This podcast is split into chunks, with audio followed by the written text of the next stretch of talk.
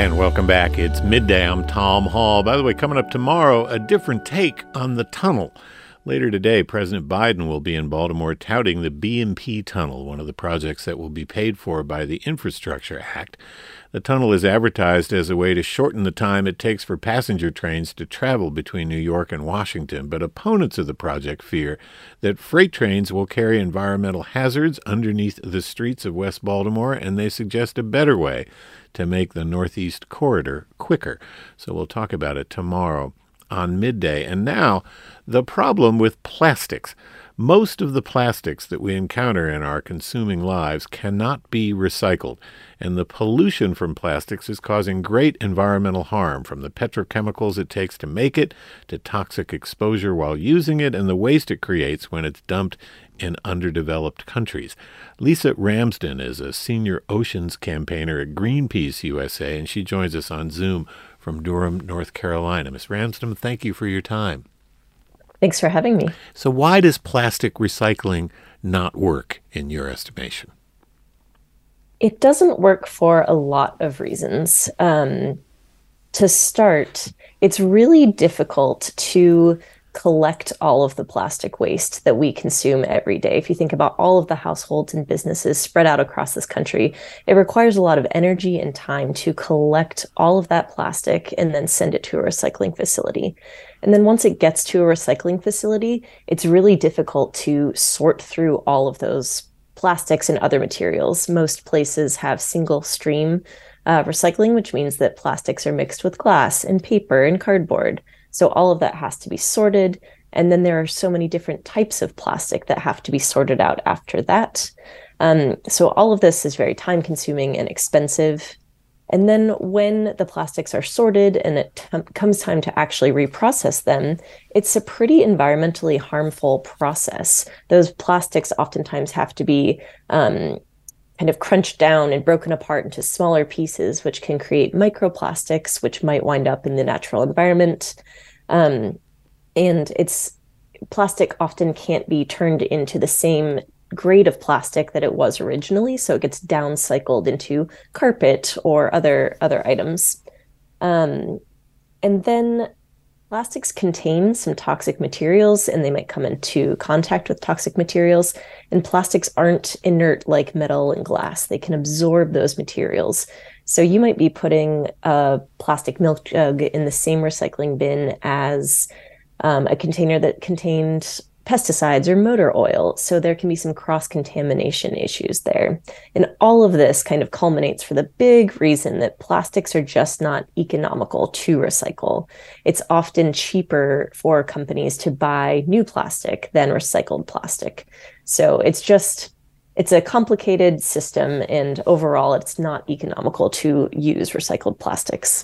And plastic is in a category by itself. Uh, in other words, it's very different than recycling glass or metal or other containers, paper, that kind of thing, right? I mean, it, it, plastic, because as, as I understand it from a report that uh, Greenpeace issued uh, recently, uh, the, most U.S. plastic, most of the, the plastic that we use here uh, for packaging of goods or you know in water bottles, that kind of thing, it's not recyclable. I mean, you're not. It, it just doesn't even work to recycle it. So not only if, if even if we could solve all the problems you just identified, uh, most of what uh, people are using for these packages uh, can't be recycled to begin with. Do I have that right? That's right. And the issue here isn't with recycling, the issue is with plastics. And in 2021, US households generated about 51 million tons of plastic waste, and only 2.4 million tons of it was recycled. That's about 5%. Wow. So, what should we do with the, the, the vast majority of plastic that can't be recycled? What's, what is the, what's the answer here? It's difficult to answer what we should do with that plastic that's not recyclable um, because what's happening to it is it's either just winding up in landfills, um, being shipped to other countries, or being incinerated. And none of those are great options. So, what we really need to do is to stop producing so much single use plastic. And it's the single use plastics that are the most egregious things here. The items, you know, like plastic water bottles and forks and um, to go containers that we use for just a couple of minutes and then throw away or hope that they get recycled. We need to stop producing those. And we need the big companies who are producing most of this plastic, like Coca Cola, PepsiCo, Nestle, and Unilever. We need them to rethink how they're getting their products to consumers and invest in systems of refill and reuse. And these aren't new concepts. You used to be able to buy a Coca Cola or um, a jug of milk in a glass bottle that you would use and then return, and it would be sanitized and refilled. Um, so we really need to we need these big companies to to think of new ways to get their products to consumers, and that's really what's going to create the shift. What about the color of plastics? Um, I understand that uh, the PepsiCo company, which owns Sprite, is going to change the Sprite bottle from a green bottle to a clear bottle. What does that do? A plastic bottle we're talking about, so it's not a glass bottle here. Still, they're still doing plastic, but what what what is the reason for that? Yeah, so green plastics are much more difficult to recycle. Um, so it was Coca Cola, I believe, owns Sprite. So they oh, okay. um, they announced last year that they would switch their bottles to clear so that they would be more recyclable, which in theory is good, but um, plastic bottles like that are made from PET. Um, and they're plastic number one for those who are familiar with the the number on the bottom of the bottle. And those are actually only being recycled at a rate of about 20% in this country. So while it's good in theory to make it more easily recyclable, it still might not be recycled. So it would be better instead of focusing on changing the color of one plastic to another pl- different type of plastic color um, to switch to systems of refill and reuse. That would be more of a, a long term solution. Lisa Ramsden is a senior oceans campaigner at Greenpeace USA. It's midday. I'm Tom Hall. We're talking about recycled plastic and how much of it can't be recycled and how there's a, a definite need to reduce our reliance on single use plastics. Our number here, 410 662 8780. Our email is midday at wypr.org. You can tweet us at midday. WYPR. Let's go to Spice, who's on the line in Baltimore. Welcome to Midday with Lisa Ramsden. Hello there. This is Spice, and I'm the chair of the Greater Baltimore group of the Sierra Club. And I just wanted to say that we are all, all the environmentalists around here are working on a bring your own bag bill in Baltimore County. I know that we want to um, get rid of pla- single use plastic bags in Maryland. We're also uh, going to work on a bottle bill in Maryland, which is what you were talking about returning your um, bottles and getting them sanitized, and then you get a nickel back. Um, we're also working on composting, which is um, part of you know our landfill issues and uh, the incinerator issues. But I just wanted to say that you know I really feel like the way that the oil and gas industry has pushed that everything needs to be in plastic when you go to the grocery store is such a sham. I'm not buying any um, berries right now unless I go to the farmer's market because they're all in these non recyclable containers. And also, I um, I remember Dr. Caldicott, Helen Caldicott, who's part who founded the Physicians for Social Responsibility, saying to leave all the plastic at the grocery store because that's not what we're buying and they are the middle men or the middle people, the grocers, and they need to stop. You know, we need to figure out a different way of going grocery shopping when people feel like everything needs to be in plastic. All right. Thank well, you. All right. Thank you, Spice. I appreciate it. And, and Lisa Ramsden, let's talk about plastic bags in particular. Um, uh, I used to recycle the plastic bags that uh, we did use. We didn't use that many because we were, uh, you know, bringing reusable bags. But um, I stopped doing that because uh, I went to an organic market called Moms here in Baltimore who said that they've stopped receiving plastic bags because there was no market for them. There was no place to recycle them. So there are actually places still accepting plastic bags that you know give you the impression that they're going to be recycled, um, but it's very possible that those things are simply getting thrown away. Are plastic bags in a separate category? Can they be reused or repurposed or recycled in any way? Plastic bags fall under that sort of most egregious single use plastic category that I was talking about earlier. Um, most flexible and flimsy plastics, like that, including films, um, are just not recyclable. So, yes, for decades, we've all been bringing those plastic bags back to the grocery stores, and they most likely were just winding up in the trash can because there is no market for those uh, flimsy films and plastic bags who decides whether something is plastic, uh, whether some kind of plastic is recyclable? For example, um, the caller who's with the Sierra Club just mentioned that the containers that, you know, blueberries or blackberries or strawberries might come in are not recyclable. There, there's the little triangle, and there are numbers inside the triangle. Um, what, what, uh, what does a particular material have to do to qualify as being recyclable? That's a great question. So plastics number one and two, those are generally our bottles and jugs. Those are the more high quality plastics, which makes them easier to recycle um, and to be reused over and over again. Because most of these plastics, again, have to be downcycled and turned into something of lesser quality. As we get into plastics number three through seven, they're it's already starting from a lesser quality of plastic. So it can't be down, it has to be downcycled into something of lesser quality. So there's not much of a market for recycled plastics three through seven because of the poor quality of it. Um, and those that's including things like uh, coffee pods, a lot of to go containers, um, yogurt tubs.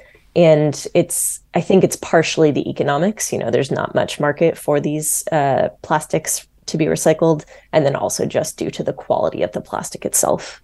Let's go to Walter, who's on the line in Crofton. Welcome to Midday with Lisa Ramsden. Thank you, Tom, and great to hear from you, uh, Ms. Ramsden. So we are. Uh, I work for the EPS Industry Alliance. If I showed you EPS expanded polystyrene, you'd say, "Oh, styrofoam." We're a drop-off location for recycling here in Crofton. Um, unfortunately, there's not many left. Uh, when Maryland had the or Baltimore had Sisson Street location, um, they lost their backhaul when they banned the food service. So um, the difficulty with the collection is because we've made it so convenient with just a couple of taps of a button to have the product and the packaging dropped on our doorstep, but we haven't gone to the point to make that back end um, as convenient. So citizens can bring their stuff here. We have a truck that comes by every Wednesday. It takes it up to Leola, Pennsylvania, where it's made into new plastic. The thing with you know downcycling, it's there is a robust market for the scrap. The challenge that the MRFs have, or the, the municipal recycling facilities, is getting that really good quality bale of plastic that's all the same material. Um, the it was uh, Dr. Crooms testified at a Senate hearing as to the difficulty uh, with the number ones or the dyed number two, and I think she really put a lot of great information into that. And because of that, people realized, oh, that orange-colored detergent bottle is not as recyclable as the unbleached and the undyed, and that's something that we can do to kind of make it easier to make those really good quality bales that can go back into um, the stream of commerce. Okay. Um, well, Walter, the yeah, there, there, I, hate to cut you off, but there's a lot of information to unpack there. And Lisa Ramsden, in our, in our last few minutes here, um, what about this market? Uh, Walter's, uh, you know, asserting that there is this robust market for recyclable uh, materials. I understand that China used to uh, buy a lot of this stuff from the United States, and it's been some years now uh, in which they have not uh, bought uh, this material, and so there was a, a, problem that the, the market sort of dried up. So, um, where where does that stand in your estimation? So, I think there are some parts in the country that are still taking a lot of these recyclables, but yeah, as you pointed out, China stopped taking our plastic waste in 2019. So we are now trying to figure out what to do with all of it. And I think the overarching issue here is that we just have too much of this plastic waste. And it's way too easy, as the last caller said, to get that plastic and that packaging delivered right to your doorstep. We're just being inundated with plastic. So rather than trying to focus on, you know, we're finding the market for these recyclable plastics, we really need to be more solutions oriented and start stopping this plastic flow at the tap. Um, we're just producing way too much plastic, and it will be much easier to recycle plastic in the future if we stop producing so much of it. We just have too much plastic waste on our hands. And in uh, just our last minute here, we have a caller who we're not going to have time to get to, but talk about the situation with plastic waste in the ocean. We've all heard the stories about these, you know, gigantic islands of plastic floating around. Uh, where do things stand in that regard? Plastic waste in the ocean is still a huge issue. I was on a Greenpeace ship a few years ago that went through, spent about 20 days going through the Great Pacific Garbage Patch. And it's not a big floating plastic island um, as it's been talked about. It's actually more like a plastic soup because plastics get into the ocean. They flow in from rivers during rainstorms and lots of other ways that plastic winds up in the ocean. But then it starts to break down from the salt water and the uv rays and it turns into smaller and smaller bits of plastic. So you don't see massive amounts of plastic just with your naked eye, but when you skim along the surface with a net um, and collect the water and what's on top of the water, you just find tons and tons of microplastics. And this is an issue because fish are eating it and birds are eating it, and other wildlife can become entangled in it. And it's yes, there's so much ocean uh, plastic out there in the ocean, and it is still a huge issue. Um, but plastics are polluting from the moment they're extracted from the ground as fossil fuels till when they are disposed of or wind up in our nat- natural environment. Yeah, so bottom line, we need to use less of it by a lot. Lisa Ramsden is a senior oceans campaigner at Greenpeace USA. Thanks for your time and uh, for the information, uh, as disconcerting and uh, downright depressing as it is, um, but it's good to know. I appreciate it. Thanks so much. Coming up, Jennifer Congdon, the deputy director of an organization called Beyond Plastic. So we'll talk about what some of the alternatives are. I'm Tom Hall. It's midday. Stay with us.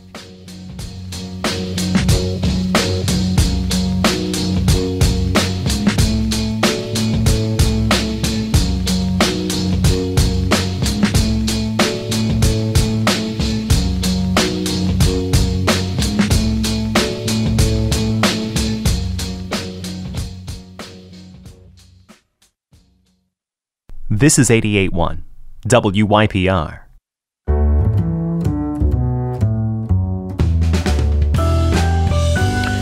And welcome back. It's midday. I'm Tom Hall. If you've just joined us, we're talking about the dangers of plastic pollution around the globe. My next guest is the deputy director of an environmental justice organization called Beyond Plastic. Jennifer Congdon joins us on Zoom from upstate New York. Ms. Congdon, welcome to the show. Thanks for your time. You're welcome. Thank you so much for having me. And listeners, you're welcome to join us as well. 410 662 8780. Our email is midday at WYPR.org. To tweet us, it's at midday. WYPR. So, Ms. Congdon, your organization, Beyond Plastic, what is uh, the gist uh, and the animating force behind the work that you do? What would you like to see happen? Well, uh, our mission is to end plastic pollution everywhere. And uh, some people giggle when they hear us say that, but we're really serious about that.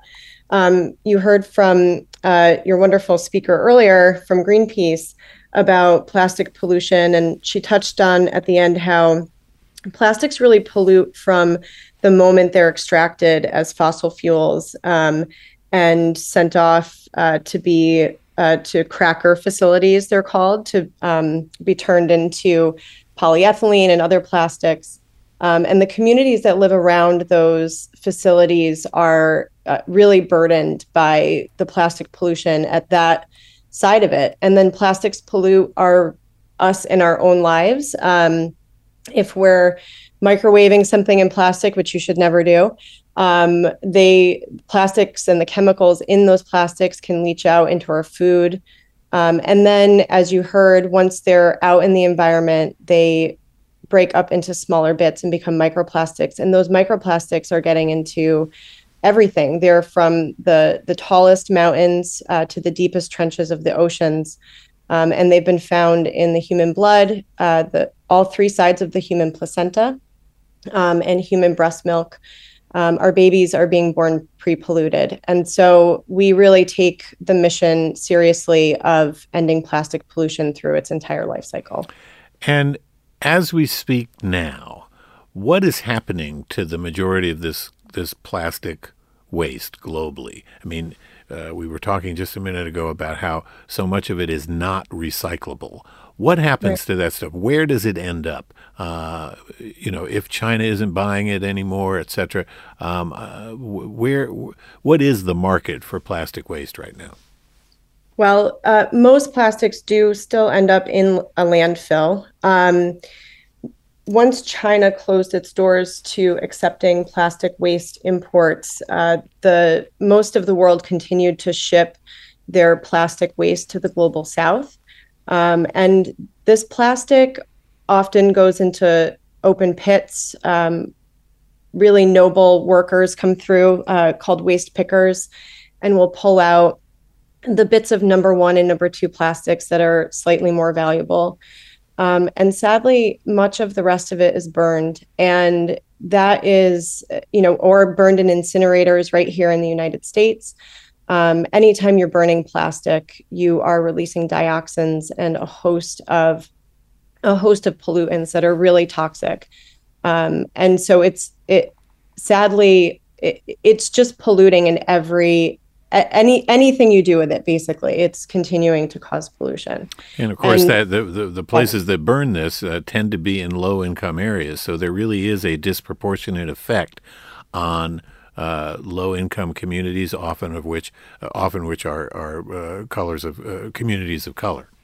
Absolutely. And um, to to jump over to the global south for a moment you know we're shipping our plastic waste to places that do not have the infrastructure um, even to try to recycle um, what we're sending them. And a lot of times, this plastic is being burned in open pits with zero pollution controls.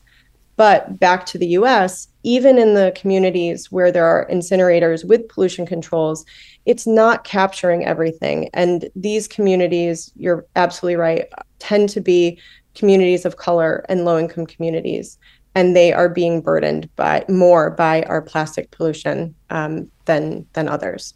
We have an email from a listener, Diane, who says when you go to a restaurant, take a reusable box for your leftovers. Uh, the restaurants then don't need to furnish you with something that can't be recycled. She says, I do this now, uh, and it works just fine. Uh, email from Matt, who says, I heard on Wait, Wait, Don't Tell Me a few weeks ago that it takes something like 70,000 uses of a cloth bag to get the same carbon footprint of a single plastic bag. Uh, and that wasn't the joke question. Um, right. When it comes to uh, the the next frontier of this, we have another email that says plastics are a huge problem now, but what about batteries uh, going forward? Will they become the next big problem? Um, do you have any uh, experience in that regard? I guess batteries do involve a, a certain amount of plastic themselves. Right, right. Well, I want to say first, um, because it, will lead into that question. The the first email you got um, I applaud Diane and others for individual action. It's really important that we that we all do our part. Um, at Beyond Plastics, we really we try to to we we encourage people to look further upstream for the solutions. We need systemic changes. Um, we there's a, a, a favorite quote that I have, which is, "We don't need a handful of people doing zero waste perfectly. We need millions of people doing it imperfectly." And the way you do that is through regulations, new laws and regulations. And one of the things, uh, one of the, the laws we've been working on in many states around the country is extended producer responsibility for packaging. The idea of extended producer responsibility is that the manufacturer has to become responsible for the, the end of the product life. Um, and that's usually a financial obligation. And through those policies, we can require reduction, as you heard um, from the, your Greenpeace guest. Uh, we really need to reduce the amount of plastics that we're just putting out onto the market. And that is a extended producer responsibility is a tool that we can use to get there. Um, and then to batteries. So extended producer responsibility is not uh, just something used for packaging. It can be used for other hard to recycle um, items as well. So batteries, electronics, paint, carpets. Um, and there are things that you have to make sure are in the bill, obviously, in the law to make sure that the producers are really held accountable and that there's high standards for what is recycling um, and high stand just high targets for recycling and reduction numbers. But I think some states uh, already have battery recycling laws, and and uh, EPR is a good um, a good policy to deal with those types of products as well. We have an email from a listener who says uh, we can control things at the source in two ways. The first is mandate that manufacturers put their name on these materials, and if they don't, uh, fine them, and then put a high tax on these plastic products. 10 cents a pound is what he's recommending, increasing 5 cents per year to tax it. I mean, in terms of public policy, is that uh, the sort of thing that uh, you're you're uh, advocating for at this juncture to, to turn the tide and get people to use plastics uh, less frequently? We're not advocating for for a tax specifically, but we are advocating for the brand owners um, to be responsible for end of life management of the products, which would mean that they would need to pay money on those products, and it should be more expensive to pay for uh, to manage products that are more expensive to manage, that are more environmentally damaging. In a way, it's internalizing the the costs that are that exist that have up until now been externalized. Um, and so it's it's not a tax per se, but it would be there would be um, costs for the manufacturers associated with different types of packaging material. Um, and that money we advocate for that to be reused to go back and relieve people's taxes because right now you and I as taxpayers are paying for the disposal of these materials. Um, and then also to go to build that reuse and refill infrastructure that you heard about earlier. Um, funding for schools, for dishwashing equipment, um, and hospitals so that we don't have to use so much single use material um, and new ways, you know, maybe some grant funding for grocery stores to set up reuse and refill systems right in their grocery stores. And, you know, there, this is something that we used to do all the time. Milk came in bottles that was dropped in front of your door, and then you, you yep. know, you, you, gave the bottle back. Same thing with uh, soda, that kind of thing. You can do it at farmers markets now. I know the farmers market that I attend, uh, you can bring your olive oil uh, container and they'll fill it up with olive oil. You don't have to buy a new one in a plastic bag. So there are a lot of uh, a lot of options. Um, real quickly, in terms of China, what made them stop taking it? I mean, they took it for a long time uh, on the assumption that they were, you know, making money. They had they had something to do with it. They could recycle it or sell it or something. But what changed? Do you know?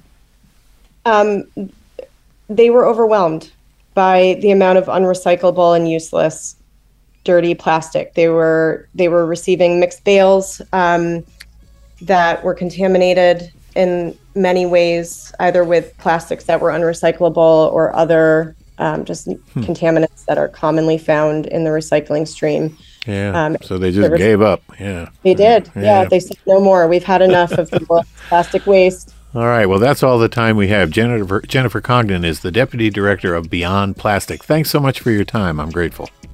Oh, thank you for having me. That's it for us today. Coming up tomorrow, President Biden is proud of the project that will build a new train tunnel here in Baltimore. He's in town today singing its praises, but there are residents of West Baltimore that don't think it's a great idea. We'll talk about trains and where they should be routed tomorrow on midday. I'm Tom Hall. Thanks for being with us. I appreciate it. Have a great day.